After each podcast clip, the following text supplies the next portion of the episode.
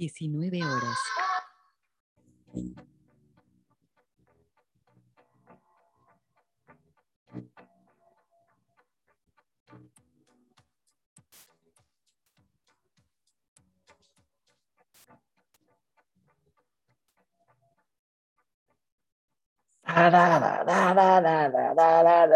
Nunca me he ¿Cómo aprendido. estamos?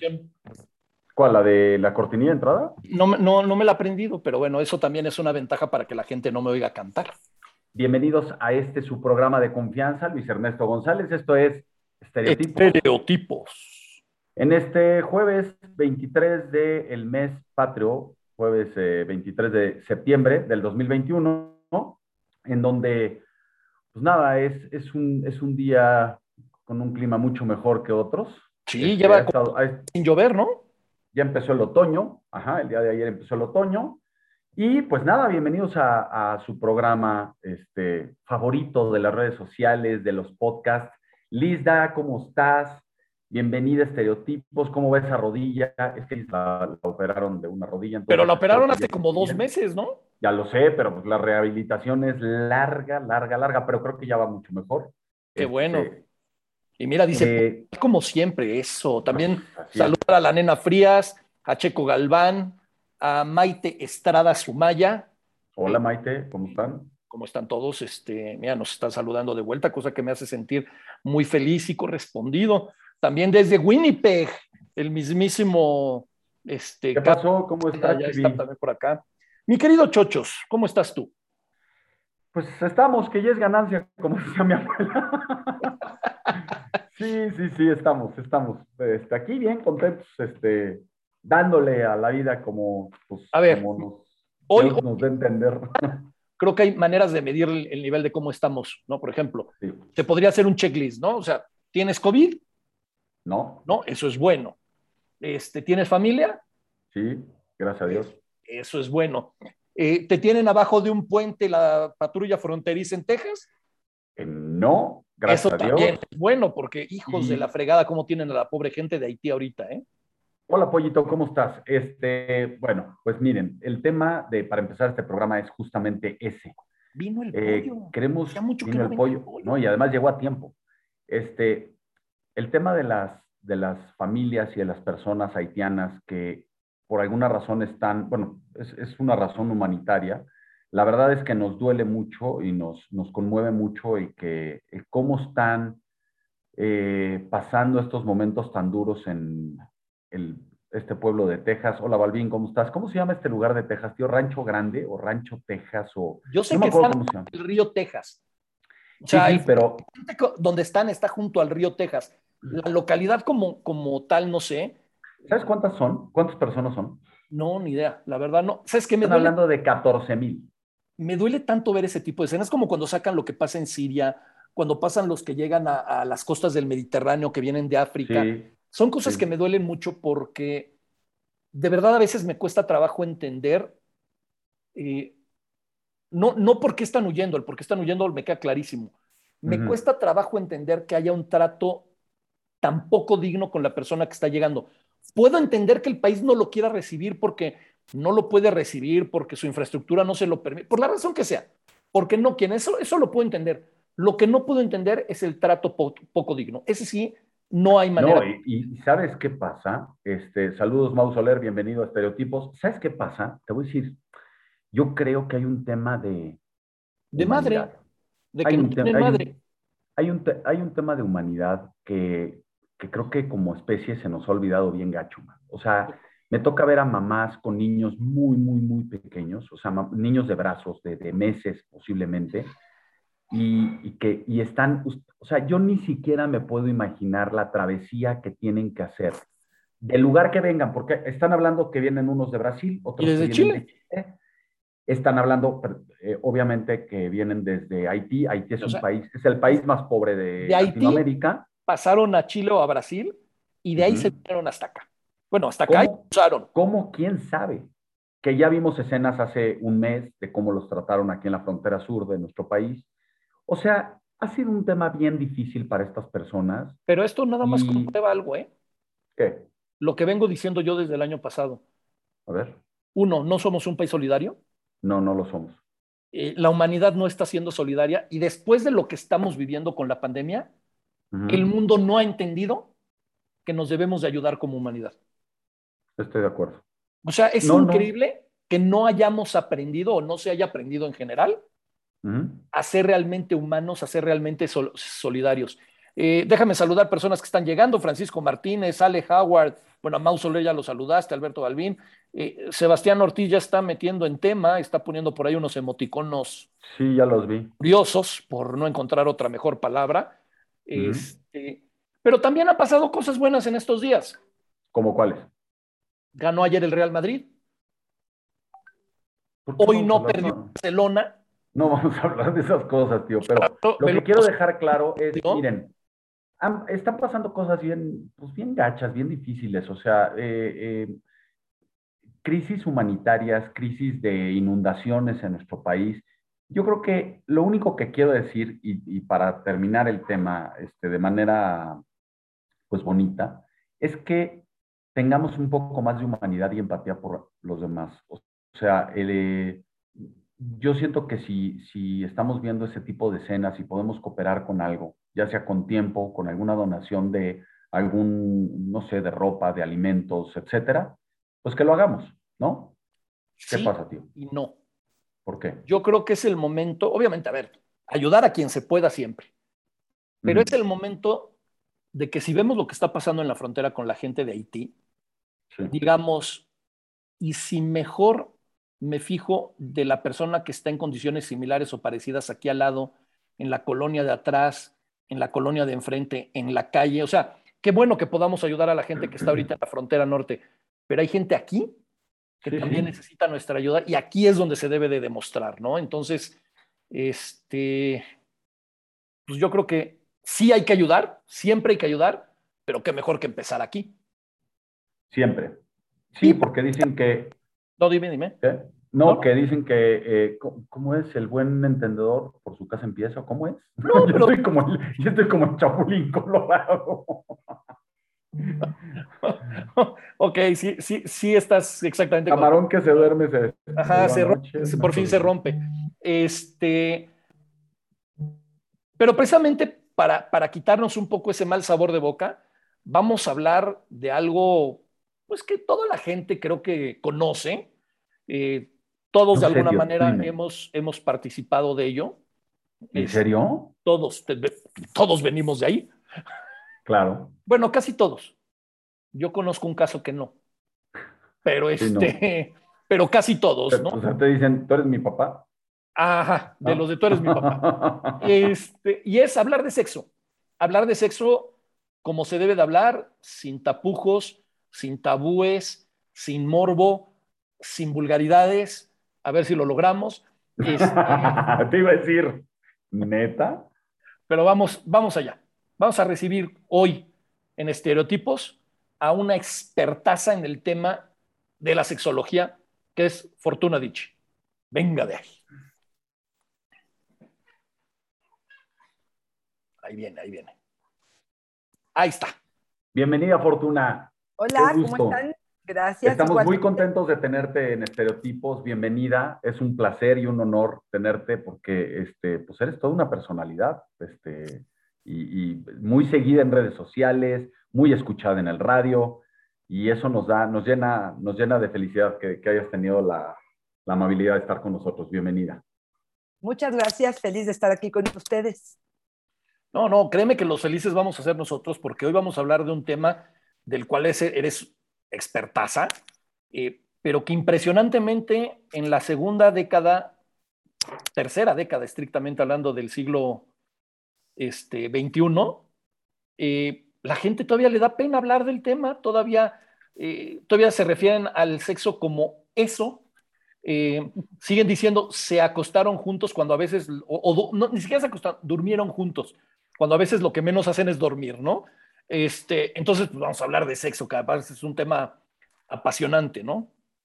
Claro, claro. Sí, mira, yo creo que estamos rodeados de muchas culpas. Bueno, finalmente venimos de este, ideas y de una educación judio-cristiana que nos orilla o nos eh, ha educado bajo este, mucho miedo, eh, muchos límites, porque si, sienten que si experimentamos de más, entonces vamos a ser este, hombres y mujeres totalmente locos, eh, despiadados, em, que vamos a ahora sí que enloquecer con todo lo que tiene que ver con la sexualidad. Y yo sí creo que em, las nuevas generaciones vienen con aprendizajes diferentes. Creo que hay muchos paradigmas al respecto, pero también creo que existen ya muchísimos educadores. Mira, yo empecé hace más de, de 30 años con esto de la sexualidad, éramos pocos. Hoy en día inundan y yo creo que es maravillosa la posibilidad de poder hablar de estos temas de forma natural, sin morbo, sin vulgaridad, sin sentir que esto está eh, estropeando em, porque creo que al contrario, en la medida en la que pongamos realmente atención en lo que este, esto es importante y las cosas verdaderas y fuera expectativas, expectativas irreales, pornográficas, em, expectativas em, de Disney también, ¿no? Donde eh, pasos y expectativas de príncipes y princesas em, y donde podamos tener cabida mujeres menopáusicas y hombres bisexuales y parejas, eh, pues de todo tipo. Yo creo que en la medida en la que abramos este panorama es que esto se va a enriquecer muchísimo. Finalmente, entendamos que diversidad, em, la diversidad nos enriquece muchísimo y bueno, pues yo creo que hay que abrirnos a esta información que sería la adecuada, ¿no? Que, que por cierto, ahorita que hablas de, de diversidad, hoy precisamente es el día que se celebra la bisexualidad. Entonces es, es, un buen momento también para decir, quitémonos de tapujos, existe diversidad sexual y la bisexualidad no es un homosexual que no se atreve a decirlo. La bisexualidad existe, la bisexualidad es real.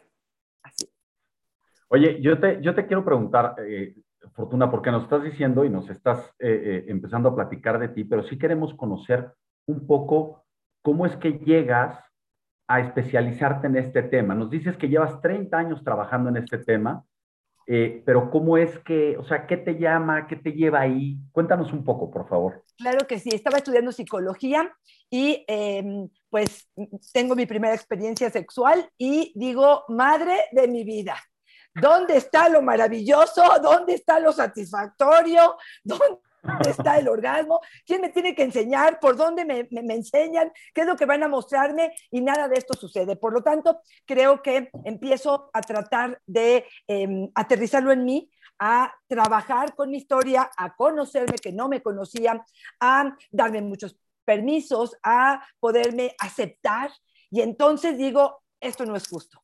Aquí hay eh, pues mucha información oculta que no se vale, se ha hecho un coitocentrismo con el asunto. El pene es el eje de las relaciones sexuales. Em, pareciera que si no hay penetración, no hay relaciones sexuales. ¿Dónde está el placer de la mujer?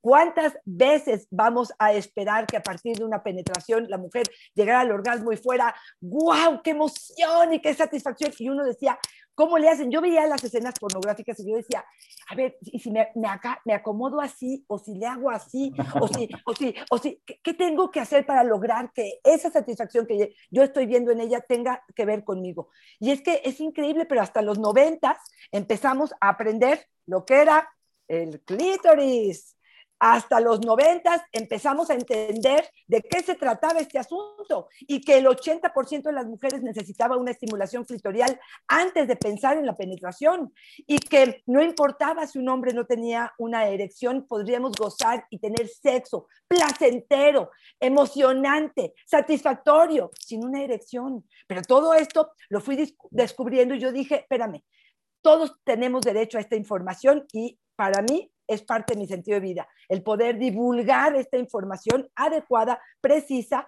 con un poco de gracia, porque espero que este, yo me río mucho con lo que hago, me divierto mucho y eso creo que permea mucho más y yo creo que por ahí va, así es como empecé. Oye, Fortuna, acabas de decir algo que, te voy a pedir que te repitas a ti misma. Eh, hablas de que te diviertes mucho. Y ayer preparando, pues, nosotros nos, nos, ponemos a preparar todos los programas, ¿no? Tenemos juntas, investigamos y eso. Y ayer estaba navegando en tu, en tu Facebook, este, que para toda la gente que nos está escuchando, a, a, Fortuna la pueden encontrar como Fortuna Dichi Sexóloga en Facebook y en Twitter la pueden encontrar como Fortuna Dichi. Y veo que haces un comparativo entre el sexo y un chiste. Y me pareció la mejor definición de una relación sexual comparándola con un chiste y quiero que se la compartas a la gente. Claro que sí. Dice que en qué se parece un chiste a una relación sexual o a la respuesta sexual humana. Te van a decir, te voy a contar un chiste. Y entonces ya empiezas a generar cierta, cierta sonrisa o ganitas. Espero que esté bueno, espero que, esté satisfactorio, me acomodo, igual que lo que sería el juego eh, eh, antes, a lo mejor, de lo que es la preparación. Finalmente, viene el chiste, viene la narración, viene la expectativa, igual que la respuesta sexual. A ver qué me ofrece, a ver qué puedo ofrecer, a ver qué es lo que está sucediendo. Finalmente viene eh, el chiste o la culminación del chiste, un, comparado con un orgasmo, ¿no? En el chiste es la eh, explosión de adrenalina y de carcajada y me río y jajaja, ja, ja, y en el caso del orgasmo es la explosión, la tensión liberada de la acumulación de, cuestiones eróticas y placenteras, para que finalmente en el chiste, durante el día te, te acuerdas de él y te ríes. ¡Qué bárbaro! Estuvo buenísimo. Y en la resolución, también en la parte de la sexualidad, te acuerdas de cómo lo viviste y qué sentiste y se te humedece la vulva y entonces dices, de aquí soy y te acuerdas para echar una llamada. Es parte de lo que podemos este, entender como la similitud que hay entre un chiste y un orgasmo. ¿no? Me, me encanta el comparativo. Digo, aquí es donde quizás empiezan muchas cosas como no le andes contando chistes a todos, este, el chiste no te lo cuentes solito, pero sí te lo puedes contar. O sea, de verdad se me hizo una, una gran este, analogía y, y, por eso quería empezar con, con ella, porque creo que hoy en día al sexo se le tiene que ver, y lo digo en el mejor sentido, como un chiste, como algo que te relaja, que te, que te entretiene, que te da placer, y no como, como algo que tiene que ser de no hablarse, de no decirse, de estar en secreto, ¿no? Totalmente de acuerdo. Yo creo que en la medida, yo hago un ejercicio con las parejas que me encanta, este, donde les digo que en una hoja de papel la dividen en dos. De un lado pongan todo lo que on, todo lo que te prende, todo lo que te excita, todo lo que te provoca, todo lo que te genera deseo, todo lo que te emociona. Y del otro lado, todo lo que te apaga, todo lo que te inhibe, todo lo que te aleja. Y este podría ser un gran, gran ejercicio para las parejas para poder decir, espérame tantito, si tú hueles mal, vienes del gimnasio, llegas tarde, no me hablaste durante el día, pero además llegas y pones una mano en mi seno, en lugar de en mi corazón, no me platicas nada, no hay una escucha atenta, no hay, no hay interés por lo que pasó en mi día, y lo que quieres es, perdón que lo diga así tan vulgar, pero meterla, meterla, ah. yo digo... Yo iba a decir, yo iba a decir cogerte, pero muy también, también, también. Estás muy equivocado porque por ahí no voy. No, no, no, perfecto. Pero sí, hacemos una lista de lo que sí y te digo, me hablas durante el día y me coqueteas y me escuchas y nos tomamos una copa de vino y nos sentamos juntos a ver la serie, pero nos vamos acariciando en lugar de acariciar al perro. Y entonces hacemos un sinfín de... Espérame, ah, bueno, entonces el camino está trazado, pero tú no eres adivino. Y aquí nadie es adivino, tendremos que hacer esta listita. Y hay gente que me dice, ay no, el sexo tiene que ser espontáneo. Si empezamos a quitar estos mitos, empezaré por eso, ¿no? El sexo y el deseo tiene que ser espontáneo. Lori Broton, que es una gran sexóloga, lo que dice es que el deseo es una emoción. Dice, cuando tú estás triste, te lo provoca la muerte del perrito, este, la enfermedad. Si estás alegre, te lo provoca un éxito de algo, te ganaste la lotería. Cuando tienes deseo, es porque fue provocado por una caricia, un contacto, una palabra, pero no podemos pretender que porque nos amamos y tenemos un tiempo juntos y llegamos a la habitación, los dos vamos a estar excitados y emocionados con ello. Eso no existe. El deseo se puede programar. Tengo una duda muy, muy particular de este tema. Las mujeres y los hombres somos bien distintos la realidad. Qué bueno que te has dado cuenta. No, no, pero es que, o sea, es que espera, es que muchas veces los hombres van a lo que van. Y las mujeres necesitan esa, ese, ese trabajo previo. ¿A qué se debe? O sea, necesito entender, eh, es un proceso mental distinto, es un proceso sentimental distinto. ¿Nos puedes explicar un poco más, por favor? A ver, te voy a decir dos grandes em, explicaciones al respecto. La primera es, honestamente, las mujeres tenemos más cosas que hacer.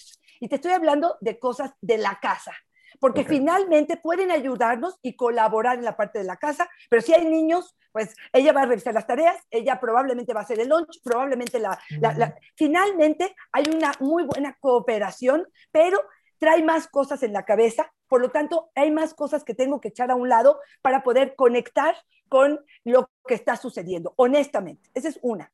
Dos, por mucho tiempo a la mujer le dijeron, apaga el boiler, apágalo a calentura, porque si tú te calientas siendo un adolescente y te das vuelo la hilacha, eres una zorra, eres una puta, y entonces nadie te va a querer, este, nadie va a hacer. Entonces, ¿qué hacemos? Aprendemos a apagar el switch. Sí lo aprendemos a apagar. Y de pronto queremos, de pronto, saltar a esta, em, pues, a esta apertura, a esta posibilidad, eso no nos, nos cuesta un poco de trabajo. No vivimos más a lo mejor en modo mamá que en modo amante. Y este es uno de los grandes problemas a los que yo me enfrento cuando hablamos con parejas que tienen mucho tiempo juntos y hijos, porque viven en modo mamá. Y para cambiar a modo amante les es un poco complicado. Por otro lado, te digo, hay veces que mujeres nos cuesta más trabajo este proceso de Em, alcanzar el nivel de excitación que ustedes ya llevan procesando durante el día. Si tú agarras el celular de una mujer, ah, de un hombre, perdón, están los memes de la vieja desnuda, de la chela andando, de la chela entre los senos, de, todo lo que te puedas imaginar. Tú agarras el celular de las mujeres y está la receta del el strudel y el libro que está eh, emocionantísimo y eh, etcétera, ¿no? Cada quien tendrá, pero no estamos con la conexión en ello. Por lo tanto, nos tardamos un poquitito más en poder aceptar que esto llega. Pero además, si nos vamos a cifras, y aquí sí les diría, tengan mucho cuidado siempre que les hablen de cifras. ¿Por qué? Porque son muy traicioneras, ¿ok? Pero aquí yo les voy a decir, se habla de que el hombre entre que empieza a tener un orgasmo son cinco minutos. La mujer de que empieza a que termina son 15 minutos. Ese tiempo si no lo trabajamos, si no tienes la paciencia, si no jugamos, si no hay esa conquista, si no me permites que yo eh, eh, me ponga en el canal, pues lo más probable es que tú te vas a terminar y yo me voy a quedar totalmente insatisfecha, ¿no? Como parte de todo esto, de lo que Desvestida y alborotada. Exactamente. Oye, rápido unos comentarios porque está viendo comentarios de la gente y creo que tienen mucho que ver. Bueno, antes que nada, eh, un comentario de, Tamara Todner que dice, te quiero y te admiro tanto, querida Ford, este, pero también nos, también nos dice a nosotros, no creas que no, Chucho, dice ya mis Claro, claro. Ya me, estaba poniendo celoso. un, besazo y un abrazo a, Tamara que nos, nos acompaña. Gracias, Tamara. Nosotros también la adoramos. Y nos, nos preguntan una, una, cosa que creo que es muy interesante porque lo has mencionado ya ahorita un par de veces de las parejas que van contigo. Nos preguntan, ¿por qué, debe ir a ¿por qué se debe ir a consulta con una sexóloga? ¿Cuándo sabes que tienes que ir? ¿O es así como de pues, cada seis meses como al dentista? O sea, ¿cómo está la historia? Yo te diría que en principio, en principio, si no estás satisfecho con tu vida sexual, ven, vamos a ponernos de acuerdo, los tres, porque aquí a lo mejor el problema es, y esto, este ejercicio se los hago mucho desde un principio en la relación. Oye, veo muy oscuro, ¿verdad? Soy muy oscura. Pero te ves bien, te ves bien. Pero te ves bien, tú te ves bien. Ok, este, em, este ejercicio lo hago y es, ¿qué es una vida sexual satisfactoria para ti y qué es una vida sexual satisfactoria para tu pareja. ¿Por qué? Porque probablemente vamos por diferentes cosas. A lo mejor tú vas por frecuencia y yo voy por calidad. Tú vas por conexión y yo voy por orgasmos. Tú vas por juguetes, yo voy por, eh, eh, no sé, estimulantes. Tú vas por eh, una relación no monógama donde haya una apertura, donde poliamor y todo esto que podemos hablar si quieren, y yo voy por una relación 100% monógama. Y entonces, espérame tantito, pues parece que en la base tenemos que ponernos de acuerdo. Y para eso, primero, los, los sexólogos estamos, ¿no? Para poder ayudar a hacer acuerdos, que finalmente los acuerdos son la base de un buen matrimonio o una buena relación, una satisfacción. Dos, si tienes disfunciones sexuales. ¿Cuál es la número uno? Falta de deseo. Yo no encuentro mi líbido, yo no encuentro el tuyo, no sé qué está pasando, pero además uno de los dos no quiere hablar. Porque es típico que él te dice, ay, es mm. que este, ella no quiere, pero se resiste a decirme qué es lo que está pasando. A lo mejor no lo sabe, a lo mejor ya te lo dijo 20 veces mm. y tú no lo escuchas, no sé qué es lo que puede estar pasando. Tres, disfunción eréctil, cuando ya fuiste con el urólogo, ya vieron que no hay ningún problema em, mecánico, orgánico, de medicamento y sí un problema emocional. Es tan amenazante lo que estás viviendo, es tan, eh, eh, hay tal ansiedad que pierdo la erección con ello. Anorgasmia, no logro un orgasmo, no sé ni por dónde empezar. Y esto te digo, mujeres de 15, 40, 70, cualquier edad, es buena para comenzar a conocerse y a poder disfrutar. Dolor durante la penetración o dolor para poder eh, antes, durante y después de la penetración. Problemas de comunicación, estas serían algunas, algunas de los motivos por los cuales podrías visitar a un... No, bueno. no, no, no son tan... Son, muchas, no son muchas. Oye, Fortuna, hay, algo que a mí me apasiona a nivel de, de hablar de sexo. Y es precisamente que mi generación, mm, la misma que la de Chochos, o sea, las generaciones nacidas en los 70 y así, eh, pues venimos de una, educados con papás boomers, este, que cómo iban a hablar del tema y si hablaban, muy, o sea, antes te, dejaban la, la, enciclopedia abierta en donde tenías que leerlo tú, en el mejor de los casos, ¿no? Y crecimos educándonos, si me permites decirlo, a veces hasta autodidactas el acceso a la pornografía, yo siempre pongo el ejemplo que era todo un ritual y un trabajo experimental y, de, y, casi casi de Indiana Jones ir a conseguir una revista pornográfica, un puesto de periódicos. Pero hoy es todo lo contrario. Hoy los jóvenes tienen mucho más comunicación el tema. El acceso a la pornografía eh, es en cualquier momento, o sea, con un celular lo, lo tienen en cualquier momento. Y creo que empieza a surgir una gran diferencia entre lo que es el placer y lo que es el deseo y se confunde. Se confunde como, como si fuera lo mismo y son dos cosas. Y creo que son dos de los grandes mitos, ¿no? Así es. Mira, empiezo por decirte que la pornografía nos está haciendo muchísimo daño. No te puedo explicar a qué grado porque mucha gente lo toma literal como si fuera una cuestión de educación. Eh, hace poco recibí a una chica en el consultorio llorando y me decía, es que si eso es lo que yo tengo que vivir, si yo tengo que meterme el pene hasta adentro casi, casi para ahogarme y él me tiene que jalar el pelo y me tiene que eyacular en mi cara y eso es lo que están esperando en mí, yo no quiero sexo. Eso es lo que está asustando a, a muchos eh, chavos y muchas chavas.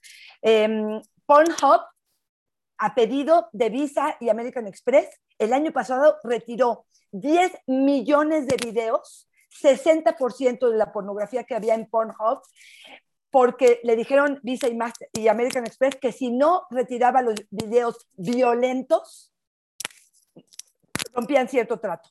Y uno dice, 10 millones de videos retiraste, quiere decir que la mayoría de los videos que hemos estado viendo este, tienen violencia implícita. Entonces, ¿qué hay contra eso? Educación, porque te voy a decir otra. ¿Cuál es el primer impacto que según la UNICEF está teniendo el, la primera eh, acercamiento hacia la pornografía de los niños entre los 9 y los 10 años?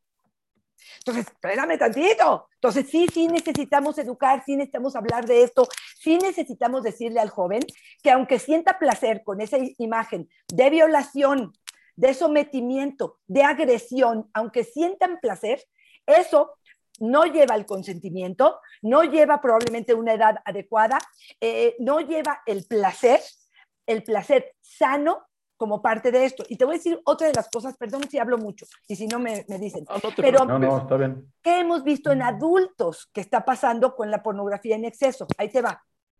Yo veo pornografía y me masturbo con ella y genero ciertas eh, hormonas en mi cuerpo, adrenalina eh, o dopamina, de un grado muy, muy alto. Llego con una pareja y esta pareja empiezo con la seducción y el juego y nunca llego a lo que me genera de excited, lo que me genera una escena eh, eh, eh, erótica. Y entonces no hay erección, hay eyaculación precoz, hay eyaculación retardada. Hoy hay más eyaculación retardada que nunca. ¿Por qué? Porque me masturbé fuerte, me masturbé con escenas donde la dopamina estaba altísima y no alcanzo a lograr esa em, combinación perfecta cuando estoy con la pareja. Ok, es que llama mucho la atención porque es, primero, el dato que me das ahora de, de 9 y 12 años se me hace brutal. Yo, yo, a los 9 años jugaba con mis figuritas de Star Wars. No, no, besos, güey. O sea, no, no, te puedo decir otra cosa. Jamás tuve acceso yo, por ejemplo, a la pornografía de esa edad. Luego me puse al, al día, ¿no? Eso sí es una realidad. Pero acceso no lo tuve a esa edad. Este, Oye, nada, un favor, este, Fortuna, nos está comentando ahorita aquí nuestra estereoproductora, que es la que nos, nos da nuestras buenas este, recomendaciones, está golpeando un poco tu, tu, micro con el collar, entonces nada más para... Me lo voy a quitar. Pero me llama mucho la atención ahora. Es curioso, ¿no? O sea, la pornografía puede generar estas, estas situaciones. ¿Se tiene que desterrar la pornografía de la pareja? ¿No es buena la pornografía en general? ¿O ¿A qué nivel? A ver, yo creo que no, no te escuchó porque se, se quitó los No, sí, sí, sí, sí, sí.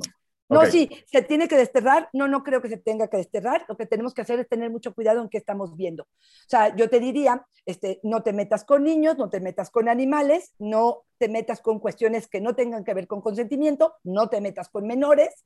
Eh, o sea, sí, sí sé muy cuidadoso en qué tipo de pornografía ves. También entender dónde está la línea. A ver, ¿cuándo la pornografía se convierte en un problema en una relación de pareja?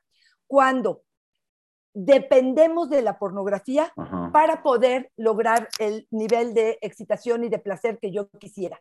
¿Qué decir esto? Si yo necesito la pornografía para poder excitarme tener una relación sexual, ya estoy en problemas. Si de vez en cuando uso un vibrador, uso un juguete, uso la mano, uso la lengua, uso, uso pornografía, y todo esto enriquece la diversidad de mi placer, adelante, no tengo problema en ello. Ok, yo, siempre... Es un, complemento. sí, exactamente. Yo siempre me he preguntado una cosa, eh, y es que, ¿qué, tan, ¿qué tanto ha cambiado la, la, la forma de hacerlo en la especie humana a través de los, de los años? O sea, antes, hasta, como hace rato, no sé si lo dijiste tú, tío, hasta 1990, o bueno, no sé, a lo mejor principios del siglo XX, o sea, todo era sencillo, misionero, punto, se acabó. Hemos ido evolucionando como especie, o sea, no me puedo imaginar generaciones y civilizaciones anteriores haciendo otras cosas como las que hoy se practican. Es, o sea, ¿cómo ha ido evolucionando, eh? Tienes toda la razón y sí es cierto, sí ha evolucionado de forma importante, pero aquí te diría varias cosas. O sea, una, ¿por qué evolucionó, por ejemplo, el cambio de posiciones o los juguetes sexuales integrados al sexo? Por la premisa de que se creía que a través del misionero, de la penetración, ambos quedaban satisfechos, ambos lograban el orgasmo. Hoy sabemos que para que una mujer logre el orgasmo, requiere la estimulación de clítoris. Si no hay la estimulación de clítoris, aunque tengas el pene mágico, aunque la penetración sea profunda, no profunda, aunque el pene sea del tamaño que sea, todo eso me viene bien, pero si no hay una estimulación en esta zona, para mí no es suficiente. Entonces dijeron, oye, espérame tantito, ¿qué tal? Y te, te traigo algunos juguetillos. ¿Qué tal si mientras está la penetración podemos utilizar un masajeador? Un vil masajeador, que este puede empezar a masajear por acá, por acá, por acá, por lo que tú quieras. Y entonces, si lo ponemos sobre el clítoris, pero espérame, en misionero no se puede porque no cabe. Están las, oye, ¿y qué tal si nos volteamos y entonces uno queda de frente porque el ángulo entra distinto? Ah, espérame. Y resulta que si el punto G que está dentro de la vagina se estimula con un tipo de ángulo, entonces hay que acomodarnos diferente para que esto pueda resultar más satisfactorio. O espérame tantitito, resulta que eh, eh, se dan cuenta que la penetración anal o la estimulación en ano puede ser para algunos muy placentero. Estoy hablando de heterosexuales, homosexuales, bisexuales o todo lo que cada quien quiera. Ah, espérame tantito, entonces, ¿por qué no hacemos que? Y entonces empieza a ver más posibilidades de placer a partir de nuevas experiencias o nuevas formas. Tan así que este, el famoso punto G, pues era un punto aislado que si lo tocabas parecía un botón. Y hoy ya hasta el libro tenemos, ¿no? O sea, uno de los libros que yo les recomendaría si están interesados mucho en lo que es la eyaculación femenina o la, em, lo que tiene que ver con el squirt famoso. ¿En serio se, llama? Sí, te lo juro. Muy bien. Para la, gente. Pucha, pucha potens. Pucha potens y es de em, sexto piso realidades. De Creí que ibas a decir de sexto de primaria por el nombre, pero... Pues tendría que ser, porque te lo juro que no sabes qué interesante. Muchas de nosotras no conocemos. Ella trae la teoría de que es una próstata em, femenina, que al ser estimulada hay una eyaculación igual que en el hombre. Y bueno, pues vale la pena, aunque sea. Eso es, no es tan común, ¿verdad? El, el famoso squirt no es tan común. No es tan común cada vez hay una mayor eh, inquietud por lograrlo. A mí no me gustan las ansiedades, a mí no me gusta la sensación de si no eyaculo o no tengo en un squirt, pareciera que me falta algo, o presiono a mi pareja para que lo tenga, porque solamente así es que estamos logrando la satisfacción plena. Yo digo, pérenle, pérenle, pérenle, Y te voy a interrumpir un segundo. Eh, eh, hay un tema y es que el porno ha, o sea, engaña a la gente haciendo pensar que cosas muy extrañas que hacen o planean durante una toma es algo que puede ser cómodo, eh, rico, eh, muchas, muchas cosas, ¿no? O sea, como que lo preparan mucho y en, en la vida real no vuela igual, ¿es cierto? Sí, eh, yo platiqué con una actriz porno y me dijo, me tengo que tomar tres litros de agua, tres litros de agua en el transcurso de dos horas anterior a la escena que voy a hacer para poder hacer la expulsión y la cantidad que va a arrojar tanto que va a hacer que la gente quede, wow. O ahí te va otra, chupan la mano, acarician nano y para adentro. Y uno dice, ¿cómo le hizo? Ni preparó, ¿De ni qué ni lo... Exacto, exacto, ¿no? Espérame. Es como, es como, oye, perdón, pero es como cuando Tom Cruise se cuelga de un avión, pues es lo mismo, no es real. Exactamente. Pero como bien lo dices tú, la pornografía nos hace pensar que sí, ese sí lo hizo y ese sí lo hizo. Y las malas lenguas, porque los amigos se juntan y te dicen, no, mi vieja, claro que eyaculó, y la otra, y uno dice, yo soy una. digamos los rumores, porque en este tema hablar de malas lenguas es otro tema al que podemos llegar. Ay, sí.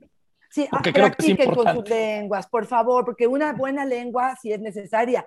Las salvavidas esas que puedan este, jugar, de veras, mete, saca, mete, saca, o haces nudito con, con el palito de la, cereza, todo eso puede ayudar. Sí, sí, sí. Mira, dice, dice nuestro, nuestro querido Pollo, dice, yo el problema que le veo a la pornografía es que la mayor parte de los videos se fomenta el dominio del hombre sobre la mujer de manera preocupante. Y dice, ¿cómo saber dónde buscar pornografía que no fomente este tipo de conducta? Mira, una es Erika Lust y la otra es pornografía amateus. Y dentro del amateus hay categorías. Yo lo que les diría, por ejemplo, es no se metan a las personas que las graban sin su consentimiento. Es promover ese tipo de cosas, ¿no? Este, busquen, eh, te digo, Erika Luz, por ejemplo, es una directora eh, mujer que le dedica eh, gran parte a el erotismo, al placer, al juego, es bastante más educativa. Entonces, sí, sí creo que habrá que buscar, y sí estoy de acuerdo con tu amigo Pollo, sí, por favor, no se acerquen a todo lo que tiene que ver con la violencia, porque de verdad fomentamos cosas que a mí, miren, yo, ¿sabes cómo les hago a los adolescentes entender? Pues me dicen, es que yo quiero que eyacule sobre su cara, este, porque, y en su pecho. Y entonces digo, Nunca he entendido eso yo. ¿Por pues qué? bueno, yo, yo, creo que sí tiene que ver. O sea, a ver, espérate, voy a, necesito es una forma de dominar. Exactamente. ¿Sí? Sí, sí, sí, sí, sí, de controlar, de humillar. Pero, pero, ¿qué, le, qué le, dije, le, decías a este joven que te lo decía? Le decía yo, por favor, a la chava le decía, prepárate una cuchara. Cuando esté a punto de eyacular, se lo sirves y al ratito se lo avientas en la cara. y se lo avientas en su pecho. Ándale, córretelo igual que... No, cuando dicen, cómetela, eh, trágate la eyaculación, trágatela tú, mi rey. Y el día que tú te la tragues, me la trago yo después. o, lo mismo con la penetración anal, ¿no? Ándale, ah, tu ano y mi ano son iguales. Es más, tu ano como, como hombre, en el caso de los hombres, este, tienen una zona P, una zona eh, placentera, está la próstata. Entonces, todavía es más placentero para ti, mi rey. Entonces, déjame, agarro un pepino, le pongo un condón y te la meto. Y entonces, si tú sientes placer, bueno, pues ya verás mañana si negociamos el asunto o no. podemos aquí con un espárrago, ¿para qué luego, luego empezar con el pepino? con un palillo de dientes, espérate. Oye, Lisa está, Lisa está preguntando que quién ve más porno, si hombres o mujeres. No, pues los hombres, todavía, ¿no? Todavía, todavía. Sí, sí hay muchas mujeres que se han acercado a la pornografía y es algo que las excita y lo reconocemos y, somos selectivas y, eh, bueno, pues puede ser algo maravillosamente, pero este, definitivamente todavía nos ganan los hombres este, en ese sentido. Entonces, bueno, pues sí, sí creo que esa parte todavía es parte de ustedes, ¿no? Oye, este, Fortuna, a los que fuimos educados en la época del super tabú y de los tabús, o sea, yo siempre he pensado, por ejemplo, ahorita que hablabas del sexo anal, ¿no? Yo digo, a ver, el, cuerpo humano es muy sabio y hay partes del cuerpo que están hechas para expulsar. O sea, no están hechas para meter. Sin embargo, es una práctica, bueno, obviamente entre los homosexuales, pues es la único tipo de penetración que puede haber.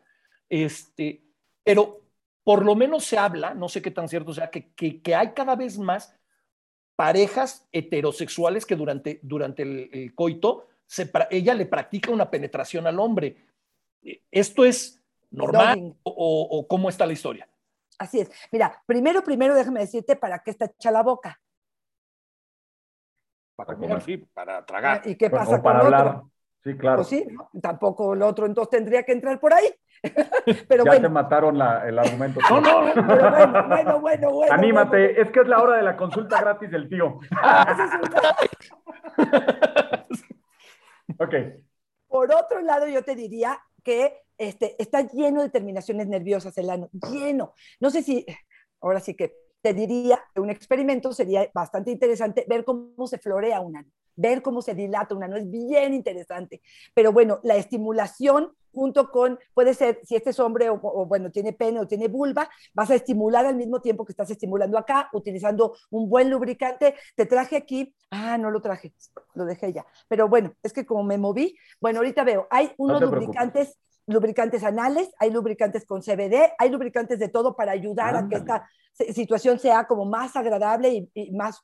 Ahora, de ahí a que la penetración pueda ser placentera, también yo creo que tiene que ver con la forma en la que se expone em, el, cuidado que se pone al respecto. Y este, para muchos tiene que ver con que esto no puede ser placentero. Por ejemplo, mucha gente que tiene fisuras o hemorroides, este, son cosas que no ni son recomendadas médicamente ni son agradables para poder realizarse, definitivamente. Oye, porque si no va a parecer como mago, ¿no? Que está metiendo el, este, ¿cómo se llama? El, trapito. El pañuelito. El, pañuelito. Ahí, hay algo que la gente no sabe, porque la gente cree que vas a meter lo mismo a una vagina que a un ano. Y acuérdense que el ano tiene que tener un tope, porque si no tiene tope, se va para adentro. Se, se va para adentro y no, lo, no lo alcanzas. No, bueno. No, no, quiero, no, quiero, no, no, vamos a pasar a la parte escatológica. según yo, y corrígeme si me equivoco, eh, los, los vibradores surgen como una terapia psicológica para las mujeres histéricas, ¿no? O sea, histérica. Incluso, no, no, así surgen porque incluso la palabra histérica viene de útero, ¿no? O sea, este, en estricto sentido etimológico no puede haber un hombre histérico. No, no, por eso es. Así es, así es. Pero Chochos y yo tuvimos la oportunidad hace unos años de tener un programa en televisión y un día fuimos al, al Sexo Expo, este que se hacía... Exposexo, no me acuerdo. Exposexo que se hace en, el Palacio de los Deportes. Y bueno, ese día vimos... De todo. nada más faltaba Harry O sea, todas las demás jugueteras del planeta están. Y aparte, hoy en día hay una tienda muy famosa que se llama Erótica, que ya la ves por todos lados. O sea... Una franquicia buena. Sí, no, definitivamente es un negociazo. ¿Cómo ha, prosperado ese negocio? O sea, ¿a qué se debe que haya, haya crecido tanto? ¿Y qué tan recomendable es usar o no usar en pareja juguetes sexuales? Ok, primero entender que eh, em, los juguetes sexuales no son el sustituto de nada, porque ningún juguete te besa, ni te acaricia, ni eh, tienes conexión con él. O sea, honestamente te puede dar cierto placer, pero que también la apertura de poder comunicar a la pareja qué me gusta y qué necesito, pudiera permitir que esto funcionara. A nivel terapéutico, yo, por ejemplo, si una mujer no tiene orgasmo con penetración, porque este es uno de los mitos que yo traía como preparado, ¿no? O sea, esperemos que la mujer tenga un orgasmo con la penetración y pareciera que esa es la única fórmula y cuando no sucede hay mucha frustración y hay veces que los puedes convencer de que tengan un orgasmo antes o después, pero a veces insisten en tenerlo durante la penetración. Para eso, o metes la mano al mismo tiempo o metes un juguete sexual en el que te apoyes para, mientras está la estimulación sobre el clítoris, está la penetración y ambos quedan satisfechos. De una vez decirles que el famoso orgasmo simultáneo es un mitotote, digamos, si llega a pasar, pues que pase y qué padre y qué emocionante, pero en general no es algo que, este, no es lo más eh, común que pueda existir. El famoso Por ejemplo, el Satisfyer. El Ah, yo pensé que era un termómetro de COVID. Este, ¿Parece? Se parecen. Sí, parece, parecen, se parecen.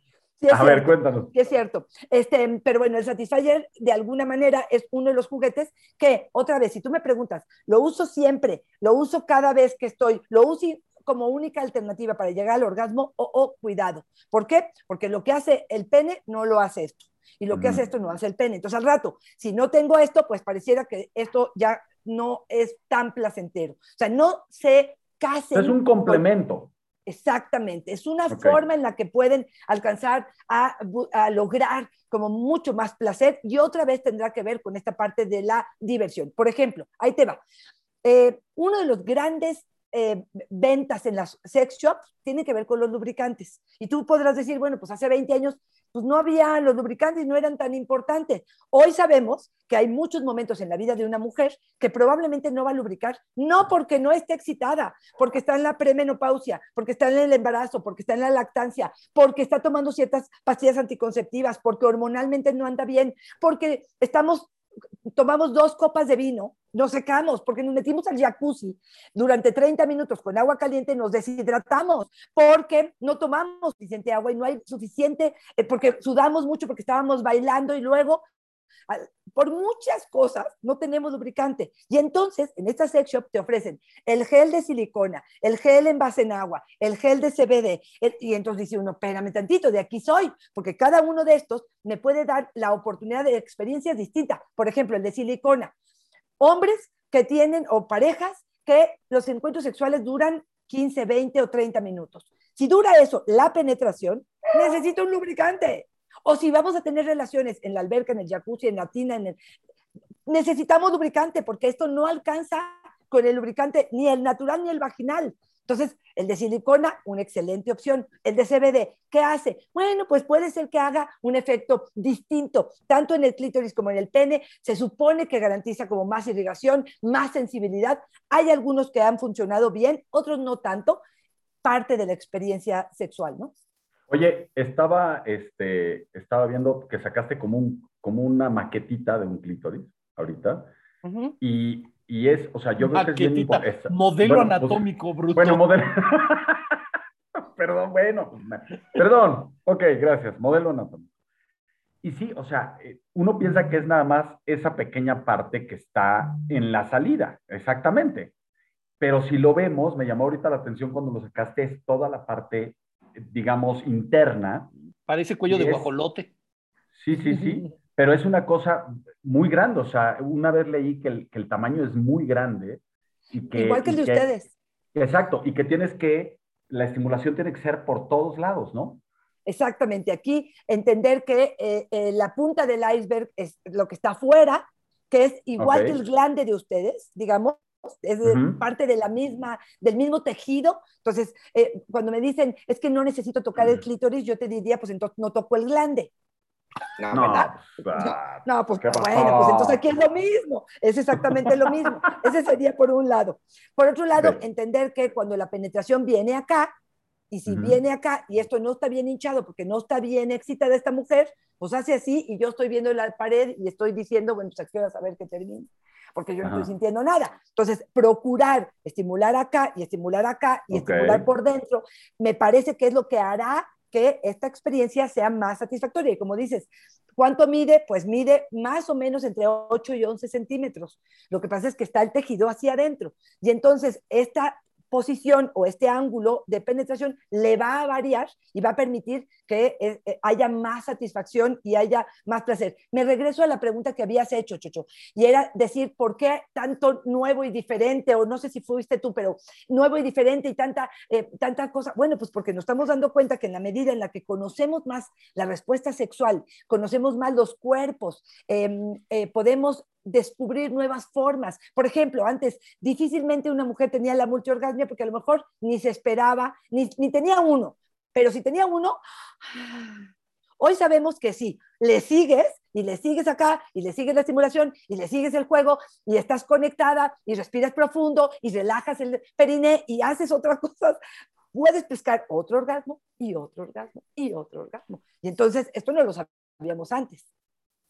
¡Qué maravilla! Sí, no, definitivamente. A, ver, aquí, evidentemente es una práctica, la, la, práctica más antigua junto con el comer y el defecar, la práctica más antigua del ser humano, pero que ha evolucionado, ¿no? O sea, así como ha evolucionado la comida, así como han evolucionado los excusados, ha evolucionado la parte sexual. Muchas de las personas que nos están viendo tienen hijos adolescentes, niños. Eh, yo soy de la, de la firme creencia que el niño tiene pene, la niña tiene vagina, el niño no tiene colita ni la niña tiene colita, o sea, eso no es así. ¿Cómo es la mejor manera para empezar a hablar con los niños y cómo es la mejor manera de empezarle a hablar a los adolescentes de sexo? Ok, ok. Estoy pidiendo que, prendan las luces de, acá atrás. No te preocupes, este, tómate tu tiempo. No, es nomás que prenda, a ver si se puede prender las luces de aquí atrás. Este, a ver, eh, ¿cómo se le empieza a hablar? A ver, la orquídea se ve preciosa, o sea que está, está de lujo. La, tengo pegada al árbol y es una, es una parásito porque el árbol la nutre, pero bueno, ya, será otra historia. Este, em, primero, entender que vamos a educar no con la palabra. La mayoría de nosotros educamos con nuestras acciones, con nuestras actitudes, con las, eh, em, lo que hacemos al diario cuando vemos en la tele, por ejemplo, una imagen de una toalla, un condón o un acto sexual y le cambiamos porque no vaya a ser que nos haga sentir incómodos. Cuando en el Padre Amaro sale la escena del aborto o en alguna serie y le cambiamos con nuestros hijos de la edad que sea. Yo lo que te diría es, mucho tiene que ver con nuestras actitudes. Em, y no es lo mismo hablar con un adolescente que no le voy a hablar de los mismos temas que le voy a hablar a un niño. Probablemente a un niño voy a hablar de higiene, voy a hablar de consentimiento, voy a hablar de, em, cuidado, de, autoestima, eh, y, probablemente mientras van creciendo voy a cambiarlos.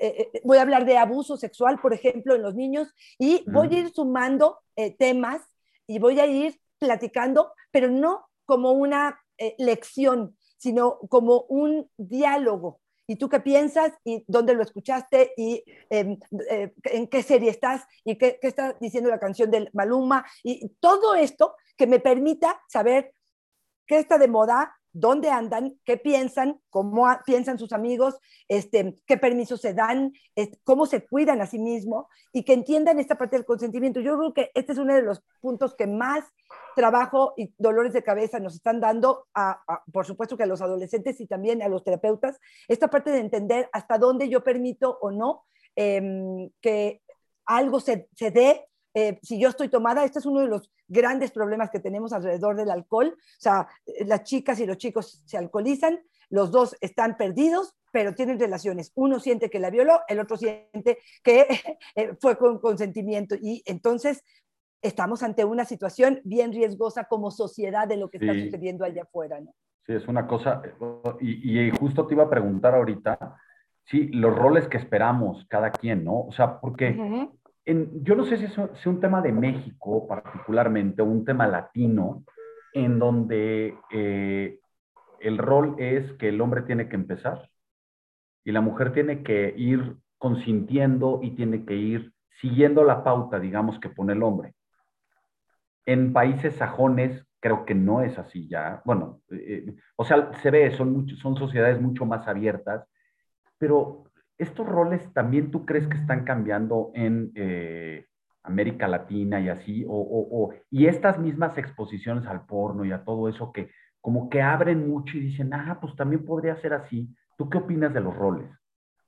Mira, yo sí creo que los roles han estado cambiando. Nos hace falta muchísimo, al menos en, México o en América Latina, nos hace falta muchísimo, porque en el momento en el que em, nos empoderamos en ese sentido, de pronto escuchamos a mamá que dice, eres una zorra, a los chavos, entre grupos de chavos que dicen, em, esta se acuesta con cualquier quién sabe de dónde está sacando la información. Entonces, hay una eh, em, pues doble moral bastante confusa en ese sentido. Pero también creo que hoy en día muchas mujeres se sienten empoderadas, se sienten más dueñas de su cuerpo, sienten que em, em, se dan el permiso y tienen el autoestima para poder decir, espérame tantitito por ahí, no, tú no, vamos juntos a educarnos, vamos juntos a aprender. O sea, hoy sí una chava, si él, eh, por ejemplo, te voy a decir una de las que me pasa mucho en secundaria o preparatoria, que me dicen, me dedea, ¿no? Pero es que mira, déjame prender la luz porque no hay nadie en mi casa. Ve, ve, ve, ve, tranquila. No te preocupes. Estamos, estamos transmitiendo en vivo desde la Ciudad de México. Está súper bueno el tema, ¿a poco no, mi tío? Pues, a mí me surgen preguntas y preguntas y preguntas. Yo también, lo que pasa es que no preguntas de la gente. Este... ahorita hay que preguntar lo que dice ahorita voy, yo. No, y también ah, Roberto, están buenas. Ajá. Hay, hay, muchas preguntas del público, pero termina, termina la idea. Nomás este, esta, la de dedear, ¿no? Y entonces me dicen, es que eh, introduce los dedos a mi vagina y entonces, este, es que todas lo hacen. ¿Te gusta? No, pero todas lo hacen. Y eh, eh, es algo placentero, le puedes decir que es algo interesante o no interesante para ti. Yo digo, a ver, espérame tantitito. Hoy ya muchas chicas se atreven a decirle, mira, por ahí no, mucho más placentero por afuera, o lo estás haciendo muy fuerte, o no estoy lubricada, o esto está haciendo algo eh, agresivo, eh, o es para tu placer o para mi placer, y pregúntame, porque hoy creo que ya tiene voz un poco eh, el hecho que las mujeres puedan decir, epa, epa, epa, esto que aprendimos o esto que creemos, este, ya no es, o por ejemplo, no, no a la penetración este, sin condón, por ejemplo, con esto de los engaños, no sé si saben, pero esto de que se ha escuchado de que de repente se compren hacerlo con condón y cuando van a penetrar ellos se lo sacan y es como el chiste, porque hubo en redes sociales una cosa así muy lamentable. ¿Y el chiste dónde está, no? ¿Dónde estuvo el chiste? Pues era para ti, pero para mí, pues no, ¿no? Entonces, bueno, yo creo que sí han, eh, se han empoderado y han podido decir, mete la mano mientras me estás penetrando porque pareciera que el otro a mí no me... Eh, mucha gente dice, el coito este, es el plato fuerte para ti, pero probablemente para mí no. Y hoy hay mujeres que se atreven a decir, espérame tantitito, yo con juego erótico previo, yo con caricias, yo con masturbación, yo con sexo oral, yo con juguetes, estoy satisfecha y para mí este, este sexo es maravilloso sin tener que haber penetración. Oye, es que de verdad surgen preguntas. Voy a hacer preguntas. de preguntas, tío. Empieza. Hace la gente. Hay algunas en las cuales no voy a mencionar los nombres, no porque me lo pidan, porque a lo mejor pudiera involucrar a más personas, esto es para respetar un poquito, pero dicen, si tu pareja no acepta usar estos métodos, ya sea idear juguetes, sexo anal, pero tú quieres, pero ella te dice que no, o él, porque puede ser un ella o un él, por sus creencias, ¿qué hacer en ese tipo de situaciones? Excelente pregunta. Y aquí es donde tendríamos que entender que el problema no es tan sexual, sino de comunicación, de entendimiento, de bienestar en la pareja. Porque, a ver, es como si yo te digo, pues yo no quiero volver a salir al restaurante, yo quiero siempre comer en casa. O es como si yo te digo, es que no quiero ver a nadie, nomás te quiero ver a ti, para mí eso es suficiente, espérame tantitito, habrá que negociar y habrá que entender. A lo mejor dediar no, a lo mejor juguete no, a lo mejor motel no, bueno, que sí. Ahí es donde tenemos que ser propositivos, ¿no? O sea, yo acepto que tú digas, no me gusta esto, para mí esto no es válido, pero no te puedes quedar. Yo, una de las cosas que no acepto en una terapia pareja es, yo así soy. Y yo de aquí no me muevo. Esto es, me parece un absoluto egoísmo y el no pensar en el bienestar común de la pareja. Porque aquí es, espérame tantito, si tú necesitas algo que yo puedo proveerte, no te estoy diciendo que todo lo que me vas a decir, y ahí me voy a ir, me voy a arriesgar a tocar un poco lo que serían las relaciones no monógamas. Que ahí les recomiendo un super libro, pero un super libro que se llama, de Edwin Davidson, eh, que se llama Guía para una relación ética promiscua guía para una relación ética promiscua. Ética promiscua, ok. Es de Edwin Davidson y es excelente porque te habla de todas las demás opciones, además de una relación abierta, del poliamor, de, de, de los acuerdos que podrían entrar. Porque yo puedo decirte, a ver, ya trabajé con mi pareja y me dijo nada. Con trabajo y me deja la meta. O espérame, ya ni las relaciones sexuales. Vamos a entender algo no me interesan las relaciones sexuales, pero nos interesa seguir siendo pareja, porque somos excelentes socios, somos excelente pareja, somos este, excelentes padres, somos socios en el negocio, económicamente, todo. ¿Y ahí qué pasa, por ejemplo? Abrir, podemos, una de las opciones es abrir la relación.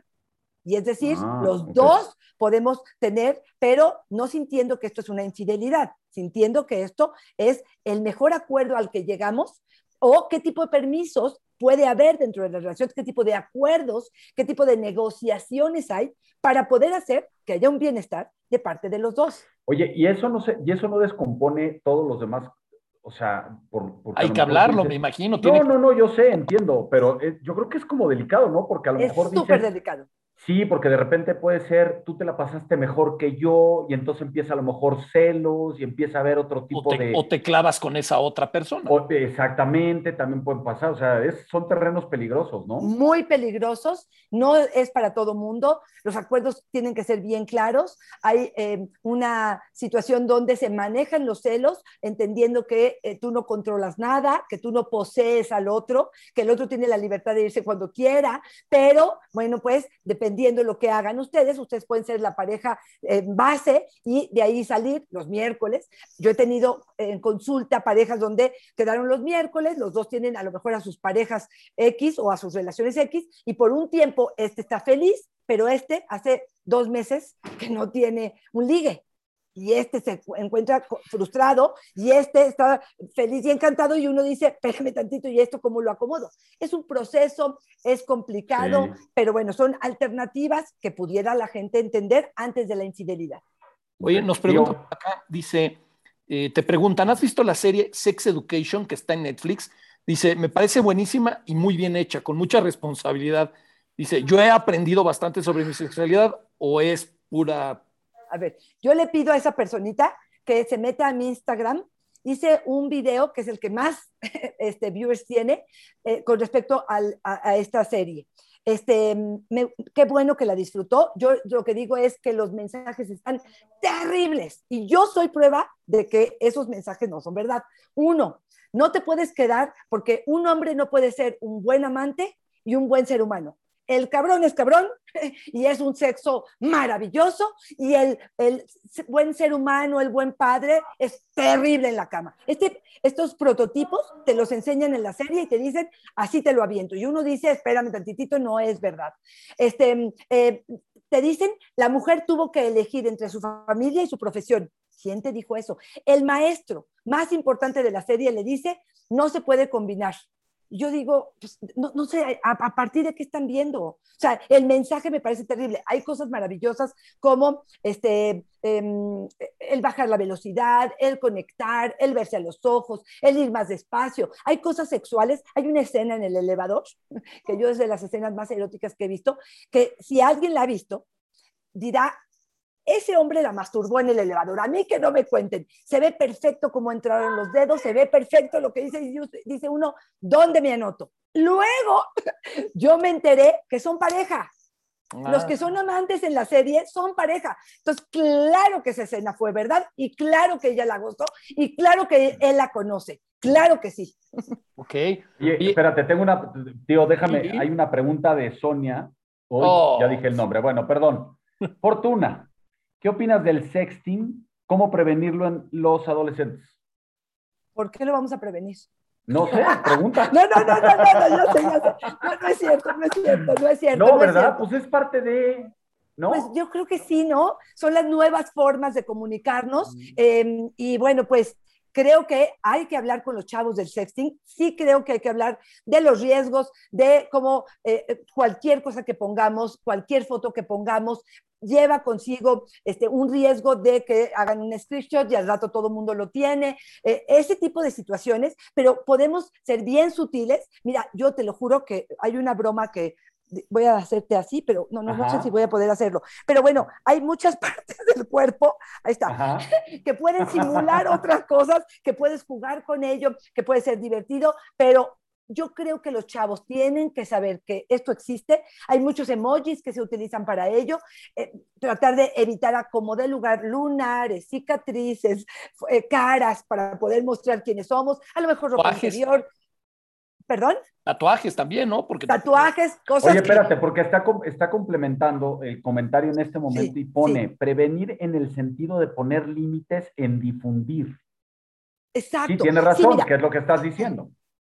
Claro, aquí, que quede bien claro, emoji, foto, conversación que salga de mi celular a cualquier una persona ya no está en ya no es tuyo ya no es no es tuyo y te prometo que alguien se va a enterar de esto. Porque o por simpáticos o por compartir o porque se están burlando de ti o porque cuando rompan lo van a hacer o por o porque le robaron el celular la gente se va a enterar. Entonces, eso lo tienen que saber los chavos, sí lo tienen que saber, hasta dónde te arriesgas y hasta dónde eh, esto es algo atractivo que suma en tu relación. Bueno, pues algo que tenemos, miren, hoy en día, con respecto a los chavos, eh, la clave es autorregulación en drogas, en, en sexo, en sexting, en, autorregulación. ¿Hasta dónde puedo yo aprender a poner mis límites, a saber hasta dónde, a dónde están los riesgos, a protegerme? Esto es algo que va a ser básico para... Creo que me quedo con eso en esta plática, ¿eh? porque eh, honestamente, digo, te lo digo yo por experiencia, muchas veces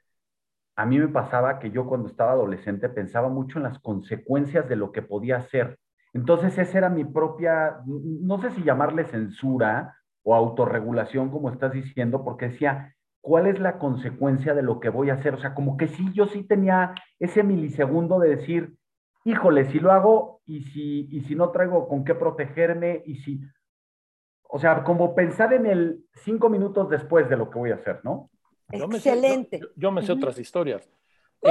Eh, Híjole, tío. Yo me sé otras historias.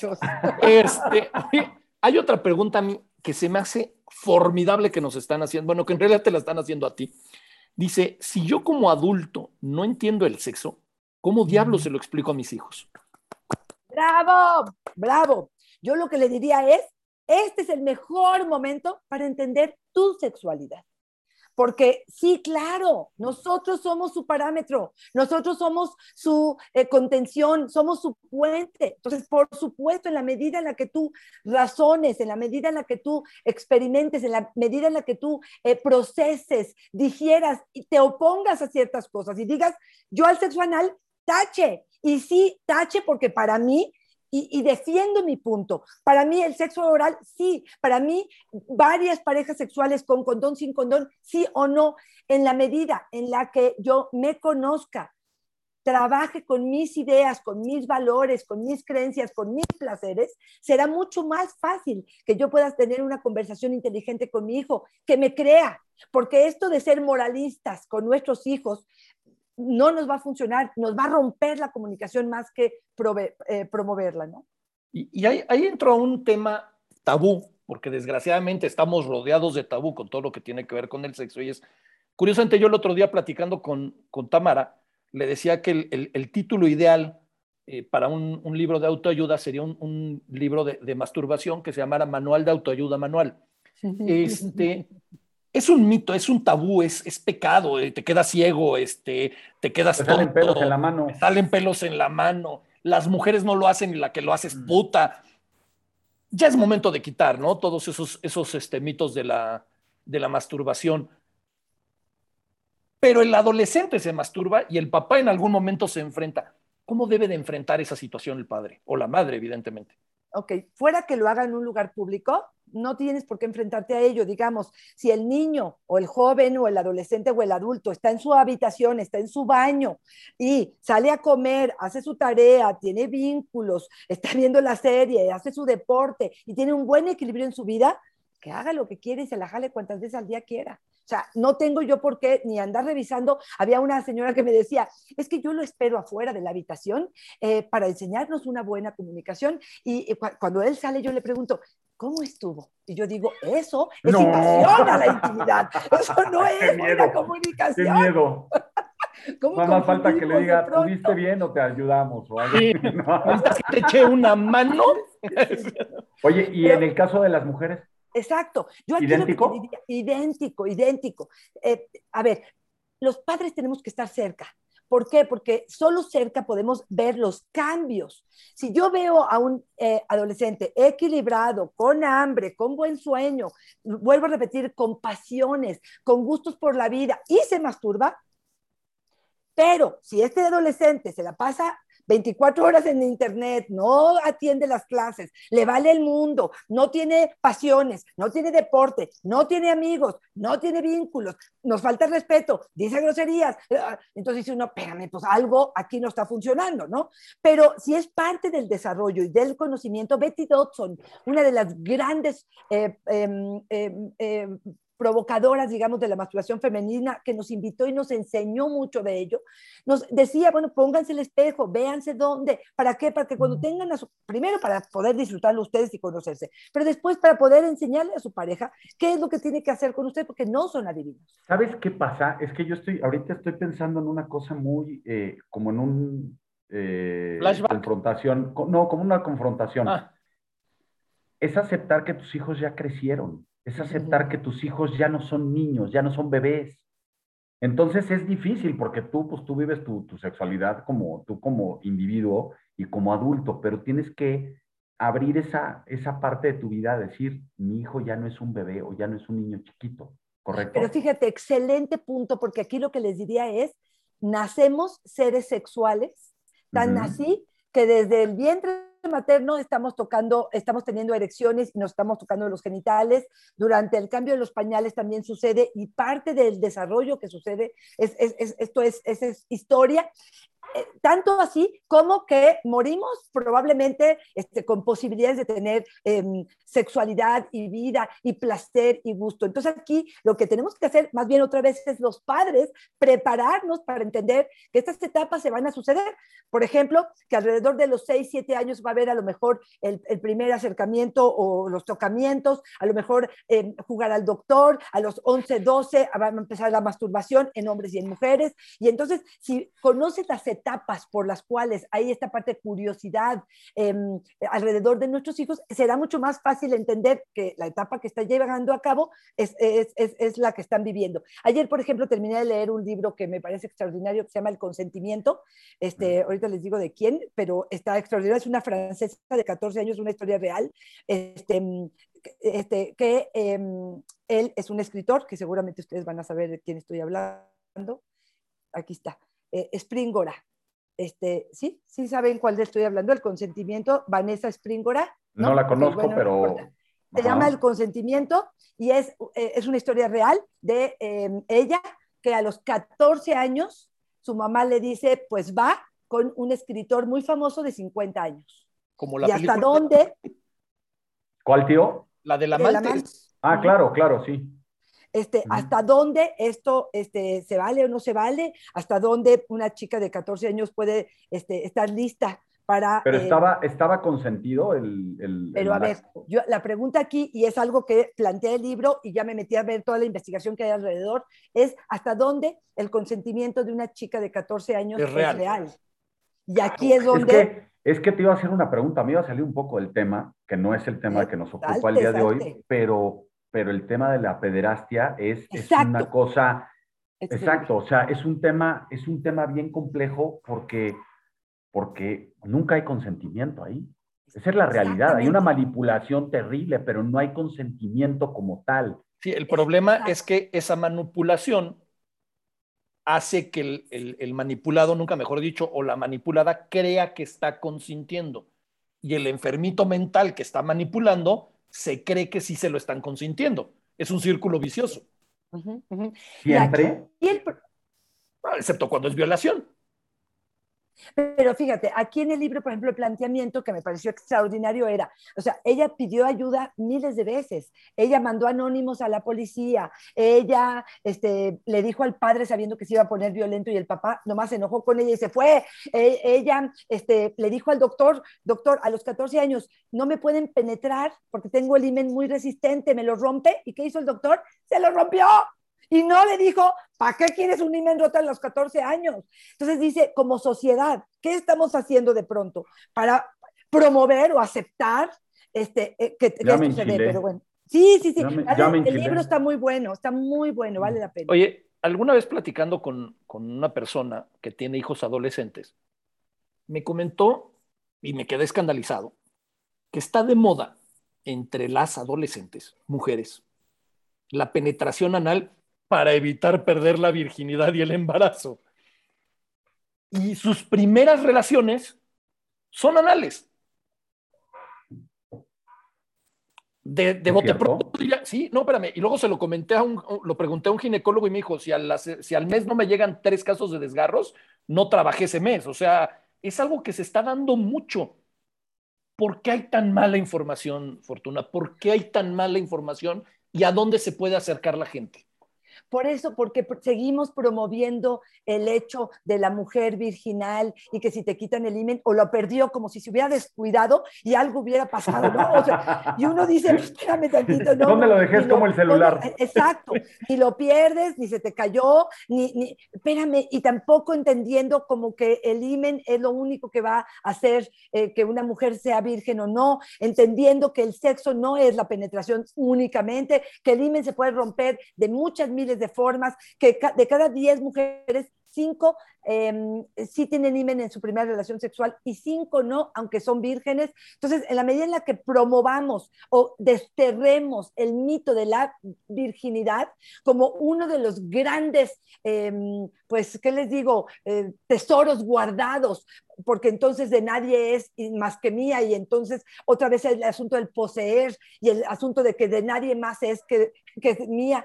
Todo esto me parece que sería importantísimo que tanto hombres como mujeres, chavos y chavas, papás y mamás, lo promovamos. Y es lo que decías tú hace rato. Si voy a hablar con mis hijos, esto es un tema que tengo que abordar. ¿Qué importancia tiene si ella fue virgen o no? Si ya tuvo penetración o no? Si la tuvo con otro antes o no? Y eh, em, no esperar que venga el sangrado en la primera eh, penetración. Yo tuve una eh, mujer que la, abandonó el, hombre, la abandonó literal porque no le creyó que no era virgen, porque no sangró en su primera relación. Y ella jura y perjura que sí. Oye, tengo eh, y ahí hay, digo, hay una cosa que no quisiera yo mezclar ni mencionar, pero lo, lo tengo que hacer. Es que el tema religioso de todas las religiones es súper, es súper eh, esquemático, es, es castrante, o sea, tú tienes que llegar al matrimonio eh, pura y casta y, es una limitación brutal para una mujer. O sea, porque para el hombre no, esa es la realidad, pero para la mujer sí. Es una tragedia. Bueno, pues evitemos, tratemos de evitar eso y informar mejor. Fortuna, si me permites hacer lo que voy a hacer, Para mi gusto, la información. No te encueres, please, no te encueres. Porfa, no estoy tan segura que estoy preparada para ello. Oye, este. Podemos llegar a la conclusión de que hay que, hay que tener comunicación y atreverse a informarse, atreverse a leer, atreverse a investigar, atreverse a escuchar. Y quiero invitar a la gente a que te siga en Facebook decíamos que estás como Fortuna Dichi, sexóloga. En Twitter como Fortuna Dichi. En Instagram también estás, me parece, como Fortuna Dichi también. Exacto. Y el podcast. El podcast, Dichosa Sexualidad, eh, que está en iHeartRadio. iHeartRadio. Este, que lo tiene, se va publicando semanalmente, me parece, ¿no? Exacto, y tenemos más de 120 temas, 130 temas ya, ya subidos y hay de todo, desde eyaculación, desde este, em, anorgasmia, desde disfunción eréctil, desde placer, desde risa, todo, todo, todo. Qué fregón, qué padre. Sí, y, este, y, y yo creo que la gente ahora, me imagino que en tus redes sociales, en caso de que quieran terapia o eso, se pueden poner en contacto contigo a través de ahí, ¿verdad? Mira, se vio un mundo enorme de posibilidades a partir de la pandemia y entonces mucho de ello lo hago por Zoom. Este, si quieren en, en, presencial, es presencial, pero la mayoría es por Zoom, por comodidad, y este es maravilloso. A veces te prometo que a veces es una sola sesión, a veces son dos o tres sesiones donde a lo mejor nos vemos separados y entendemos a dónde estamos depositando el, la atención y el interés y, y las expectativas y de quién son esas expectativas y a quién corresponden y qué tengo que hacer. Y a lo mejor el otro no ha escuchado que lo que necesita ella primero es que le dé una sobada en senos, una media hora, y entonces ya está lista. Pero como nunca se lo da y él ya se lo dijo y ella, entonces esto no funciona. O qué importa si no tienes erección o qué importa si no tienes lubricación. Vamos a adecuarnos a lo que sí se puede. Vamos a generar deseo, que es una de las grandes eh, situaciones que estamos viviendo, porque el deseo de verdad, de verdad, no es en automático, pero sí se puede trabajar. Hay que fomentar la creatividad, creo yo. Hablamos de juguetes chochos, ¿esa manita es algún tipo de juguete sexual? No, no, es un, de hecho es una taza medidora de cocina, pero que yo bueno, cuando le. Sin ponerlo vertical, parecía otra cosa. Oye, Pero Chacho, espérame, espérame, déjame decirte algo, Chacho. Es increíble que cualquier objeto que tengamos puede ser un juguete sexual. Yo nomás veo esa manita y digo, ¿dónde puede ser que se ponga? Si la puedes meter al conge, que esté fría, que esté caliente, que sea para abajo, que juntes los senos, la pongas en medio. Bueno, ¿qué te puedo decir? Ándale. Bueno, como la famosa rusa, ¿no? O sea, exacto. Oye, ¿por qué se llama así, sabes? sí, porque las rusas tienen, se caracterizan por tener senos muy grandes y en los prostíbulos en Rusia es una de las actividades que más eh, se pide, digamos, y más eh, económico le sale a los hombres, eh, a diferencia de una penetración, probablemente una masturbación con los senos. Ah, Todo todos lo los días se aprende algo nuevo. nuevo, Oye, definitivamente. espérate, este, voy, a poner, voy a decir un comentario de Tamara Trotner. Ah, me Ay, lo la amo, la amo. querida. Dice, excelente programa, van a necesitar otros con Fortuna. Bueno, eso me queda más que claro, porque además, antes de empezar el programa, Fortuna nos dijo que se dedica a otra cosa que no voy a mencionar ahorita, porque lo vamos a trabajar muy bien para desarrollarlo bonito. Pero Claro que sí. estamos, estamos muy contentos. Vamos a pasar ahora, tío, si están de ¿Sabes qué, acuerdo. Chochos? Para los próximos programas, tú te vienes de, de muchacha francesa disfrazada, yo de enfermero, este, para tocar también el tema de roles y fantasías. Eso, sí. estar padre, eso puede estar padre también. O con, bueno- o con este, ¿cómo se llama? Todo de látex, de pies a cabeza. así con- Ándale, este, jugamos a las 50 sombras de chochos. Exacto. Este, oye, Fortuna, vamos a pasar a una, a una sección que tenemos en el programa, este, que se llama, ah, déjame para qué, digo, ya que está la tecnología, vamos a aprovecharla, que es la sección de la tómbola, en la cual. Eh, te vamos a hacer unas preguntas y ahorita va a entrar con nosotros este, Ana Luisa también a, a la dinámica, en las cuales son Perfecto. preguntas, pero ahora ya no son de sexo, bueno, esperemos que no sean de sexo, sino son para conocer más a Fortuna Dichi, para conocer Perfecto. más a la persona, para conocer más a la gran invitada que tenemos hoy en día. Entonces, en lo que entra Ana, eh, mi querido Chocho, si te quieres lanzar. Ok. Va a ser una por piocha, ¿verdad, tío? Sí, si se animan a entrar, porque no veo que se animen. Ok, a ver, voy, estoy sacando mi pregunta. Ok, Fortuna, ¿cuál es tu lugar favorito en el mundo? Mi cama. Bien, Y no, por, y no por coger, ¿eh? No, no, no, no, te creo. Pero no sobra. pero no sobra, porque cuando llego ahí de veras, oh, es así como suelto todo el paquete que traigo de la vida, porque no necesito más, porque estoy muy feliz ahí y porque realmente me sé relajar. Perfecto, ya llegó con nosotros Ana. Ahorita, Hola, hola. Hola, Ana. una lista, ya una pregunta tú o me aviento yo. Ay, no, y la anterior, a ver si no la repito, ahí te voy. A ver, Ahí vas, está, vas, ahí vas. está, ahí está. A ver si. Dice: Si tuvieras que desaparecer uno de estos, ¿cuál sería? Fue justo ¿La esa la que hicieron. ¿De No es veras? cierto, ¿no? No, no es cierto. No, no es cierto. ah, ok, ok. Dice: pizza, hamburguesa o sushi. Todo me gusta. Eh, pizza. Chócalas. Sí, yo también. La pizza. Bien, bien, bien. Qué mal, qué mal están, pero bueno, no voy a entrar en detalles. Ay, mi rey. Mi querida Fortuna, ¿cuál icono o dibujo te describe? Ay, Dios. Este, mm, pues yo te diría que el sol. No sé si estoy siendo súper egoísta y súper No, protagonista, pero todo me sorprende, todo me gusta, este, estoy queriendo aprender, este, eh, no me cansa el día, eh, eh, aunque soy nocturna también, pero sí, así me siento como, veo como el icono de, de, las flechitas así alrededor, digo, sí para acá, sí para acá, sí para acá, sí para acá, sí, sí, sí, sí, sí, sí, sí, le entro. Ay, qué bonito. qué padre, qué padre, de verdad. Qué, bonito. Ana, por ahí tienes algo preparado también para Fortuna. Sí, vamos a jugar. Dice así. Pero explícale qué, porque con lo que hemos hablado. a eso voy. Ahí te voy, antes de que el tío vuelva a interrumpir, como es su costumbre, dice así, yo te digo una palabra y tú automáticamente respondes con lo primero que te venga a la cabeza, ¿va? Va, va. Matrimonio. Alberto. Pijama. Sexy. Infidelidad. No. ¿Primer amor? Sin palabras. Mejor no. ¿Qué habrás pensado, Fortuna, ¿Qué habrás pensado? Pues en mi primer amor, en mi primer amor que me fue de la patada, de la patada. No lo puedes creer. Hasta volteaste. es que se abrió la puerta en mi hija. Creí que era mi marido. Este, pero me fue de la patada. Nomás rapidísimísimo les cuento que me besó yo en, el, en, el, en las nubes, precioso. Al otro día llegué a la escuela y me dijo, por eso, lo de ayer no significó nada.